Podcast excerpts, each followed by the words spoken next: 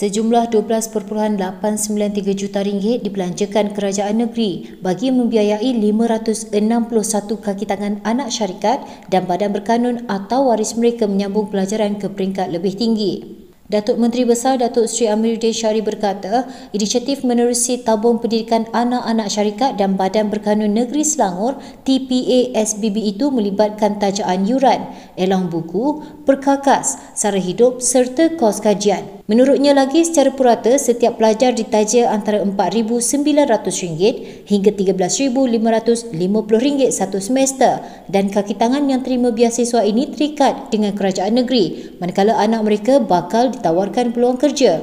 Beliau berkata demikian ketika ditemui selepas Majlis Ramah Mesra bersama penerima biasiswa TPA SPB di Kelab Golf Seri Selangor semalam. Sebahagian usaha kita adalah usaha empowerment di kalangan anak-anak syarikat uh, kerajaan negeri khususnya pekerja-pekerjanya supaya mereka dapat uh, meningkatkan kemahiran mereka. Melihat daripada tawaran-tawaran yang diberikan termasuk anak-anak uh, melihat tawaran-tawarannya agak uh, mencabar bidang-bidang yang mereka ambil. Saya percaya ini akan bagi ruangan kepada uh, pekerja-pekerja terutamanya dan dengan anak-anak mereka supaya diberikan peluang pendidikan yang uh, baik dan peluang pendidikan yang uh, seimbang kita belanja lebih kurang 12 juta daripada 2013 sampai 2022. Kita turut tawarkan untuk latihan taktikal ya. Untuk latihan uh, sijil ya. Baru sijil lah. One time professional ni sebenarnya baru setahun lah. Baru setahun lebih kita offer. Kalau dulu memang untuk diploma, uh, ijazah pertama, ijazah kedua dan juga PhD. Tapi turut sekarang ni uh, latihan profesional. Sebab ada beberapa bidang kadang-kadang latihan profesional cukup untuk meningkatkan uh, kemahiran mereka. Jelajah Ehsan Rakyat 2.0 yang berlangsung ketika ini bakal diselaraskan bersama jualan rahmah bagi meringankan beban belanja lebih ramai penduduk. Datuk Menteri Besar Datuk Seri Amriddin Syari berkata, menerusi perancangan berkenaan, lokasi jualan murah barangan keperluan akan bertambah sekaligus memudahkan orang ramai mendapatkan keperluan. Pada masa sama, kerajaan negeri turut menyahut seruan jualan rahmah yang diperkenalkan kerajaan persekutuan dan sedang melakukan penyelarasan jadual penganjuran dengan jelajah ehsan rakyat. Beliau berkata demikian selepas Majlis Ramah Mesra bersama penerima biasiswa tabung pendidikan anak-anak syarikat dan Badan Berkanun Kerajaan Selangor bertempat di Kelab Golf Sri Selangor, Petaling Jaya semalam. Kita uh, sedangnya sebenarnya nak menyahut tentang jualan rahmah. Jualan rahmah juga sama dengan jualan ihsan. Kita akan cuba selaraskan jadual. Kalau tidak boleh bersama mungkin kita akan pisahkan tapi pemisahan itu supaya lebih banyak tempat dapat diteroka dan dapat uh, mendapat manfaat. Untuk menu rahmah ini adalah voluntarily oleh pihak uh, uh, restoran-restoran dan sebagainya dan restoran-restoran ini kalau yang terlibat maknanya mereka walaupun mungkin marginnya kecil tapi saya rasa mereka akan dapat volume dan promosi terhadap aktiviti yang mereka tawarkan. Seramai 36 kaki tangan Majlis Perbandaran Sepang MP Sepang memperagakan pakaian baju batik ketika berjaya menawan puncak Gunung Kinabalu penghujung Januari lalu dilihat satu usaha yang proaktif mempromosi batik Selangor. Yang di-Pertua MP Sepang Datuk Abdul Hamid Husin berkata, ia adalah pendakian kali kedua ini turut mendapat sokongan penuh Exco Kebudayaan Purhan Aman Shah bagi usaha memperkenalkan batik Selangor selepas misi pertama pada 2019 bagi tujuan mempromosi Tahun Melawat Sepang. Misi pendakian kali ini mendapat sokongan. Menurutnya lagi Gunung Kinabalu dipilih bagi membolehkan lebih ramai masyarakat Sabah dan Sarawak mengetahui negeri ini mempunyai hasil batik dengan corak percirikan Selangor. Pada 1 Disember 2022 lalu, Datuk Menteri Besar Datuk Seri Amiruddin Syari melancarkan batik Selangor bercorak bunga Tanjung Kelopak Sembilan sebagai simbolik sembilan daerah yang terdapat di negeri ini.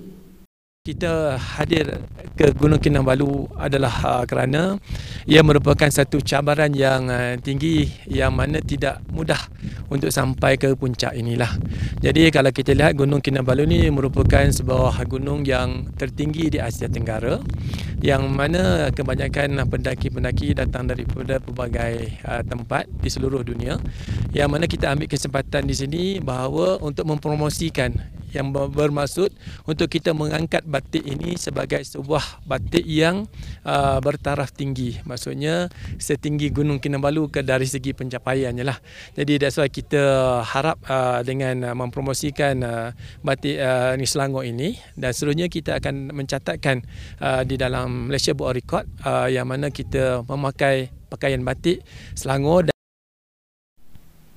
Majlis Bandaraya Subang Jaya MBSJ mempelawa orang ramai terutama penduduk di sekitar kawasan berkenaan untuk menyertai program Hari Tanpa Kenderaan MBSJ atau Selamat Pagi Subang Jaya.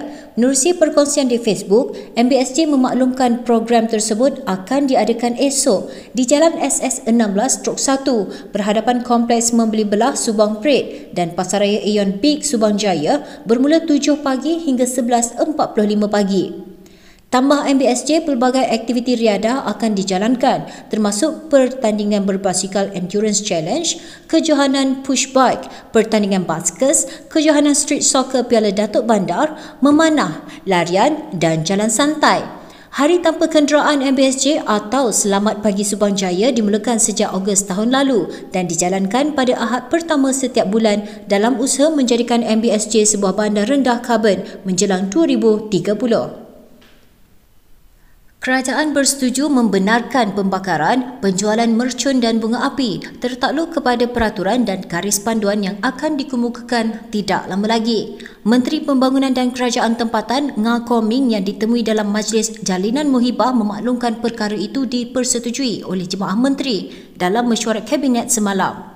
Tambahnya seliaan ketat dari peringkat sumber membabitkan pemborong dan pengimport akan dilakukan selain ia akan menjadi salah satu pendapatan negara dengan mengenakan duty import kepada pemegang lesen. Menurutnya lagi garis panduan dan permohonan lesen akan ditetapkan oleh Kementerian Dalam Negeri manakala kadar cukai akan ditetapkan oleh Kementerian Kewangan. Kerana kita tahu pembakaran mercun dan bunga api ini kini menjadi amalan uh, seluruh rakyat Malaysia.